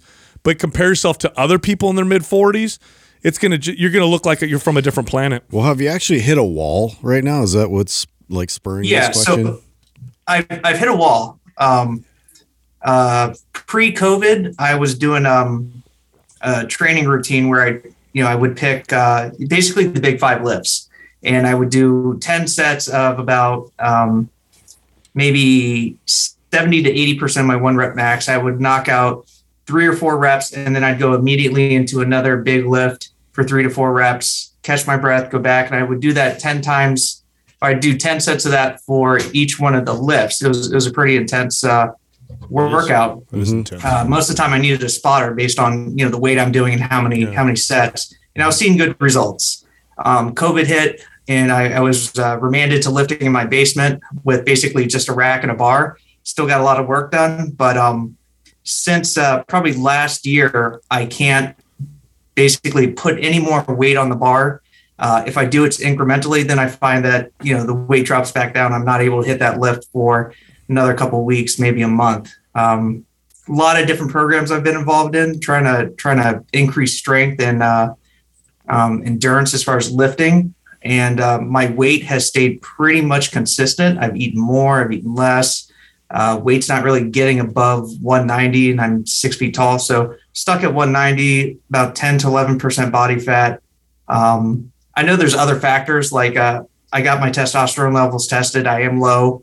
Uh, I don't sleep enough. I know that um, with shift work and call outs and uh, overtimes, two kids, uh, hobbies. I'm getting about six hours of sleep, maybe a night. Oh, it wow. was four. so I'm, rough. I'm working up from four. Um, Well, that's So it's just that's a big a lot one, of demand. Yeah, in, in conjunction with that type of a workout, I mean, there there might be a So little demanding. There might be a nice little tweak right there in itself, right? So just just hearing you say that now, knowing that you're you're already kind of stressing yourself a little bit with with the kids and the sleep because we know what that's like. Um, and then in addition to that, your training routine is pretty damn intense.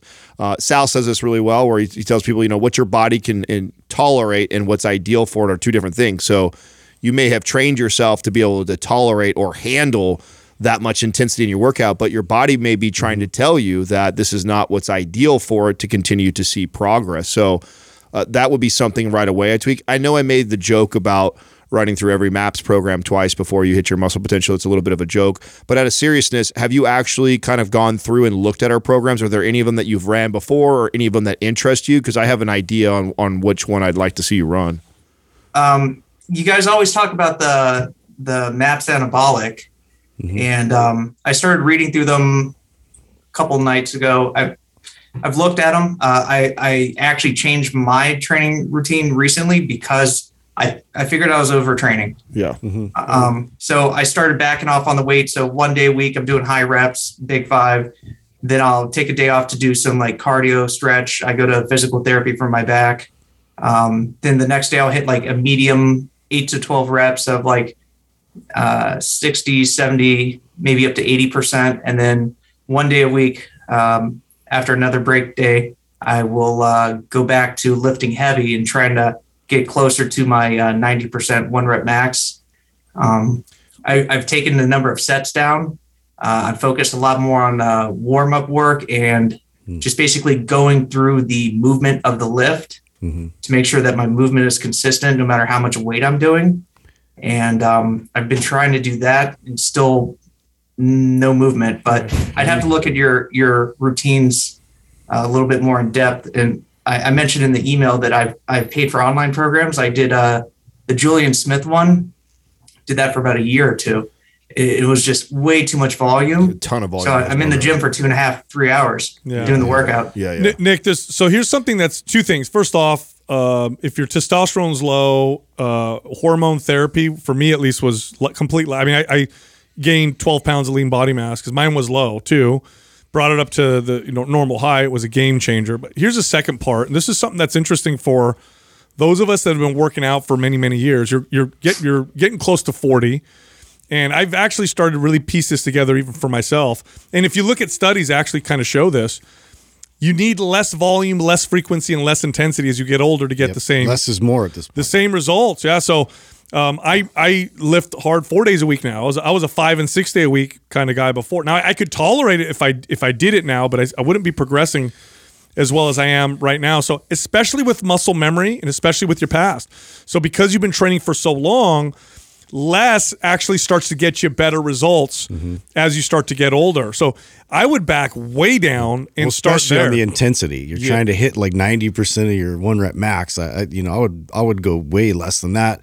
And you know, like really feel like the two reps short of failure. I don't know if like you're going like you said you had a spotter, so that's another thing is like you might be going you know too close to failure uh, to where you know it affects the the workouts preceding that. So uh, you know you should be able to get into the the following workouts energized and feeling like your body's responding even more. So you can build upon that versus you know uh, being so hammered that your body feels like you know it's grinding its way through. So here's my prescription and where I was heading. Okay. Uh, we'll give you MAPS anabolic. So I'm going to have Doug send that over to you. You start there. Uh, when you train that, to make sure you leave uh, two reps in the tank, right? Two in the tank. Don't train to failure. You don't need a spotter. You don't need. You don't even need to go to failure yourself. So leave two reps in the tank on all the exercises. After that, go to performance and then strong. So that if I if I had a hold of you, you were a client of mine, I would convince you to back. And while we're backing off too, I, we're, we're I would be talking to you about your sleep routine and maybe getting your blood work done. And you know, by the way, too, we have a free hormones uh, forum, so you can join it for free. We have doctors that go in there and speak twice a month. That's totally free to you. You can ask them questions. It's amazing. So if you're not taking advantage of that, take advantage of that. it's mind. Yeah, I signed up for it. Oh, you did perfect. Okay, good, Perfect. good. Yeah. So make sure you're you're taking advantage of that. Talking to those guys, they're brilliant when it comes to talking about hormones. Uh, so th- that's what I would do. I would back you, and it's a three day a week type of program. It's full body. I would be really pushing you not to to push beyond what it's programmed in there, and really focus on our sleep. Make sure we're dialing in there, getting yourself adequate rest. Uh, and then from there, move to like a performance. I think you'll enjoy the performance type of training. You'll benefit from the mobility work. And then I think strong, I think you would really like. Uh, I, I don't know how much you've done a lot of the unconventional type of lifts, but uh, I love to send that program to people that uh, have been training consistently in the kind of bodybuilder style or It's very posterior ha- uh, chain heavy, which is awesome. yeah, and it's so unique. Right, there's a lot of movements in there that you know, even if you've been lifting a long time, that you've never really trained. There's not a lot of people that say like, "Oh yeah, I do circus presses all the time," you know, or you know, sandbag carries. That's a that's a normal part of my routine. So it's got a lot of unconventional lifts in there. That you know, that's another thing that might shake up a little bit, uh, breaking us through that plateau. Is just is is focusing on a new adaptation. Okay. That sounds like solid advice. Excellent. So we'll send that program over to you, and then again, re- keep keep what I said in mind, and you will you you may find that less as you get older starts to behave in the ways that your old workouts did with more. Um, your body may respond much better. I- I'm finding this out right now for myself, and it's it's very different than how I responded ten years ago. So give that a shot. Okay. So less. Yep. Yep. All right. Thanks for calling in. All right. Thanks for having me. No problem. Yeah, it's weird. It is very strange. Like, uh, you know, I uh, I cut. I went down from six days a week to five days a week. Got a little bit better progress. Then went from five to four with an added mobility day. So I have one day where I do kind of mobility and you know a little core work or whatever. Yeah. And I'm getting great results. And you'll find that, especially if, you- if you worked out in the past and you've got this base that's kind of following you, Mm-hmm. you need less to get better results. And it just as you age, it's just kind of just the way I- it is. Honestly, I think that uh, people just don't realize how much stress they're they're you know accumulating throughout the day, and and that whether that be work stress, you know, Yeah. relationship stress, like lack of sleep stress, like.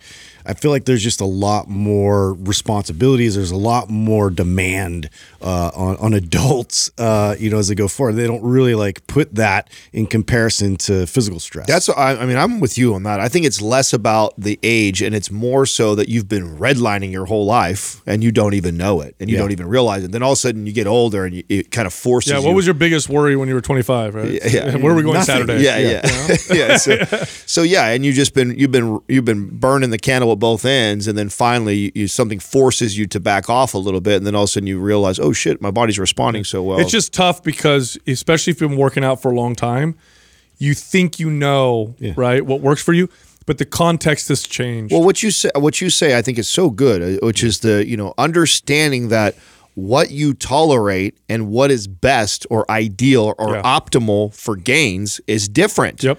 Uh, that that can't be said enough. Like that. That, that, it's, that it's it- all dose dependent. I don't. I don't. I definitely didn't think that way as, a, as even as a young trainer. no, it was all about the max I could tolerate. Yeah, if I could do, if I wasn't sore enough, or I could handle another set, or another, because everything that you see, especially on social media, is promoting that the the all out intensity and the more and the push, the drive, the motivation. So it's it makes you think that I, I got to do more, I can do more, I can do more, and it's like no, there's. There's there's an amount that your body can tolerate, and then there's an amount that is optimal for the best results. And so, and they're not the same at all. And figuring that out for yourself is very difficult, especially I think when we're younger and we're fig- kind of figuring our whole way out and figuring out how to program and train and diet. And it's obvious when his his uh, he's at a hard plateau, his sleep is terrible, and his hormones. I mean, how many more signs do you need?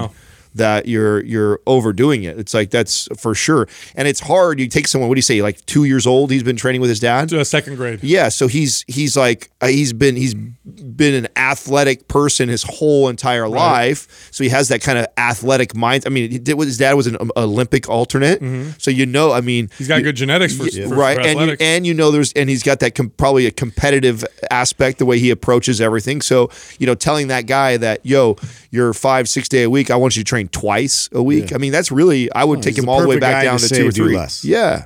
Our next caller is Sarah from Connecticut. What's up, Sarah? How can we help you? Hi. Um, so I just want to start off by saying I am so grateful that you guys are letting me ask my question, and I'm so excited to be asking it. I'm a longtime fan. I've been around since Adam was competing, Whoa. and um, you guys have truly been like the magic pill of like my health and fitness journey. And so I just want to say thank you. Awesome. Thank you. Sal is a pill to work with too, in case you're wondering. Yep. yep. Yeah. Um, so my question is Right, um, I'm a high school biology teacher, and I've been given the opportunity to pilot and create a biology of sports performance class at my school. Cool. Um, so this is truly an opportunity for me to create a dream job. So I want to do it right and make sure it's as successful as possible. It's meant to be geared toward the high school athlete so they can learn how to maximize their performance in their sport through training, nutrition, and recovery. Although the regular student will also be allowed entry into the class. I'm very excited to say that my principal cleared this for a year long science elective class and will be allowed to access the school's brand new weight room two days a week during class time.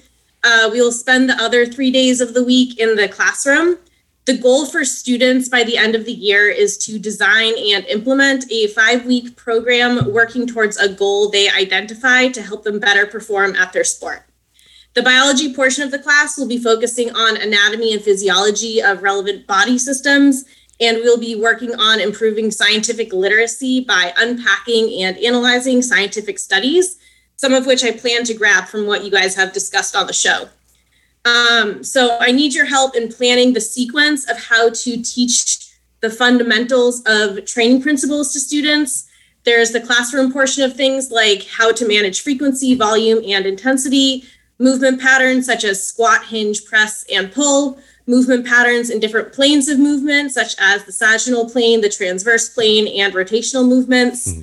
The difference in benefits of compound versus isolation movements, the difference in benefits of bilateral and unilateral movements, and eventually how to possibly write an effective training program. Wow, um, then there's the portion yeah, of teaching proper form and mechanics of lifts in the weight room.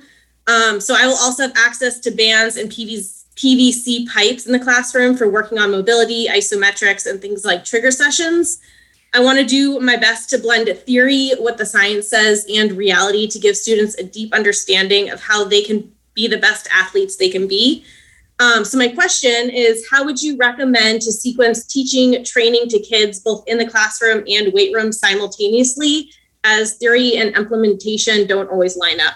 Uh, this is awesome. Yeah, I, I wish I had you. Yeah. Everything you just said is awesome. Yeah, and like Justin said, you obviously have been listening to the show for a long time. Uh, this is way cool. You know what? Um, Justin, what do you think about sharing with her what you're doing right now with the the football team, the high school football team? Yeah, I think the the way you laid that out with a the isometric foundation, and then you build upon that. You want mm-hmm. if you want something with like a philosophy or a theory behind it on like how we would teach somebody those. I think what you're doing yeah. with them is a, a pretty solid. I think what you're proposing is much more comprehensive. Um, what I had to kind of do was scale back in terms of what I could establish pretty quickly without having to uh, educate and explain too much.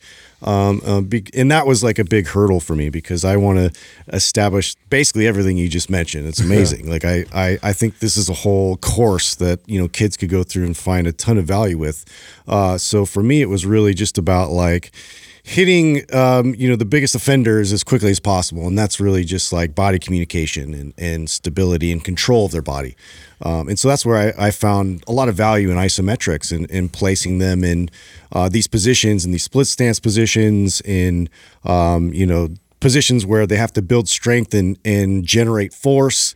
Uh, so we've been going through like the first month, month and a half, we're going to be doing isometric heavy and then doing unilateral in conjunction with that to uh, address a lot of those things right out of the gates, uh, and then progressing them further into uh, like more of our five by five type style with compound lifts. Um, and so, I mean, I have I have this whole thing as a potential uh, full blown program for student athletes, uh, you know, in the making. But that's something that uh, you know maybe we can communicate offline later and I can kind of show you the full sort of uh, scope of it. Yeah, Sarah, you know, um, I'm going to speak from a student perspective. Okay. So, uh, first off, I wish I could take this class. I wish I had yeah. you as a teacher. Yeah. In high school, it sounds super awesome.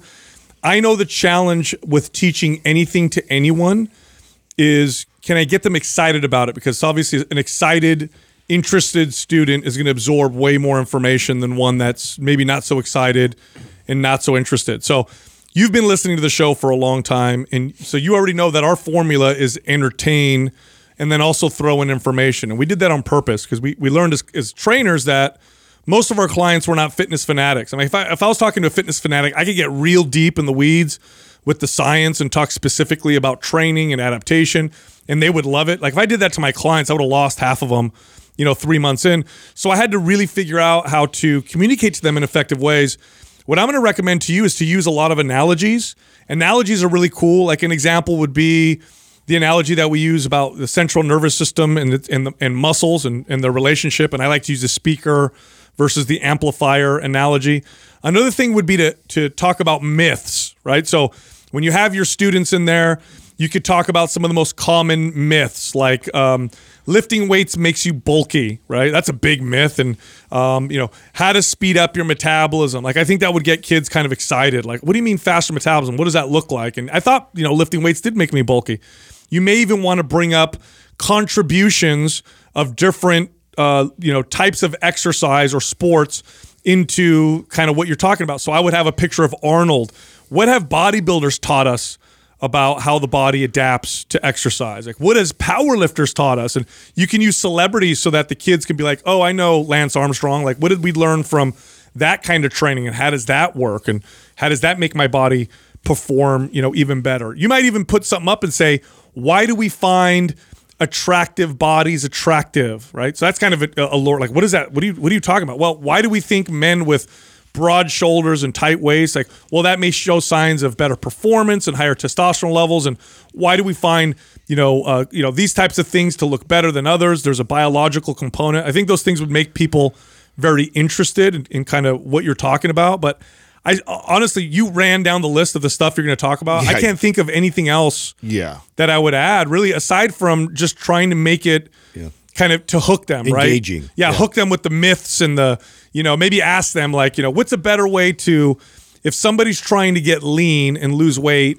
what's a better approach? And then you can put like running every single day, lifting weights or whatever. And then you can go in and kind of counter some of the myths because that gets people, you know, hooked right out the gate. I gate. like the example of your different avatars, and you can make it very simple in terms of like what typically like their training protocol would Right, look right. like as a difference. Just because of what you brought up with them trying to create their own program, it'd be cool to put those examples there just to give them some some kind of baseline. Right. For every one of these uh, adaptations that you went through, which I think are all the ones that we'd want to cover in a foundational, uh, you know, class like this, I would do exactly that. But before we get like too deep in the weeds, because this literally we could turn this into like a three-hour conversation right here. yeah. I mean, that'd be great. I wouldn't mind at all. well, this is what I'm going to do for you. So, and I, and I think this is the best place for us to start. Um, I, I think all of us are. When you were reading it off, you should have seen the looks on all of our faces. Everybody was like, "Oh, this is so cool." Um, I, we would love to help you. So, I think the I think the the next step for us to help you would be. It, it already sounds like you're on the right track. I think to start to to lay out what the curriculum is going to look like, and then running it by Justin or one of us or all of us. Um, you can email us personally. Uh, when we when we hang up, I'll have Jerry because you're in contact with her. Give you our personal emails, and then what we can do is just kind of you know as you're working through it uh, and you and you put stuff together, we can give our feedback Yeah. of oh I love that or maybe add this to it. Um, I think that's probably where we'd be the most valuable versus giving you all these like vague random ideas. Yeah, you know, you know what was really cool too. Totally. You know, just something else, Sarah, is that when you show, when you can show a student a change immediately in how their body's moving, it's really exciting. So I remember one time I took one of my first certifications, and they were talking about how you could get a muscle to elongate easier. So what they did is they put us in this on the floor. They had us do a hamstring stretch. You could only go so far, and then they said, "Now I want you to push against the person who's stretching your hamstring and hold that for 30 seconds," which I did, and then relax. And all of a sudden, I got three more inches of flexibility immediately, right? So I was like, "Oh my gosh, this is so weird." You know, it's like almost like doing a an experiment in class where you're showing you know the effect of something right away like that kind of stuff gets people so engaged and so interested in, in kind of what's going on so I, I can't stress that enough like if i was and i did i did volunteer a few times and teach uh, nutrition and exercise to students and I, i'd really get them excited by doing stuff like that because once i got them engaged it was the rest was you know Well, I mean, I think we're we're throwing a bunch of things at Sarah that she's probably good at. She's a fucking Yeah. teacher, right? Yeah. So I think what you're looking from us is the expertise on how you program the curriculum, and uh, and I definitely think that we can help, and I and Mm-hmm. Let's I do it. and I would like to help you. So, and I think the place that we start is you begin laying out what is you know what is you know first month or week of the curriculum you're planning on it to look like, and then allow us to kind of put our two cents in um, and and do that. And I think this is great because Justin is literally in this world right now. We were on the last, uh, we were flying from Utah just last week or the week before, and we were all looking over what he was creating for these high school students right now. So this is kind of where we're at right now, and I think that uh, maybe you guys could definitely help each other out.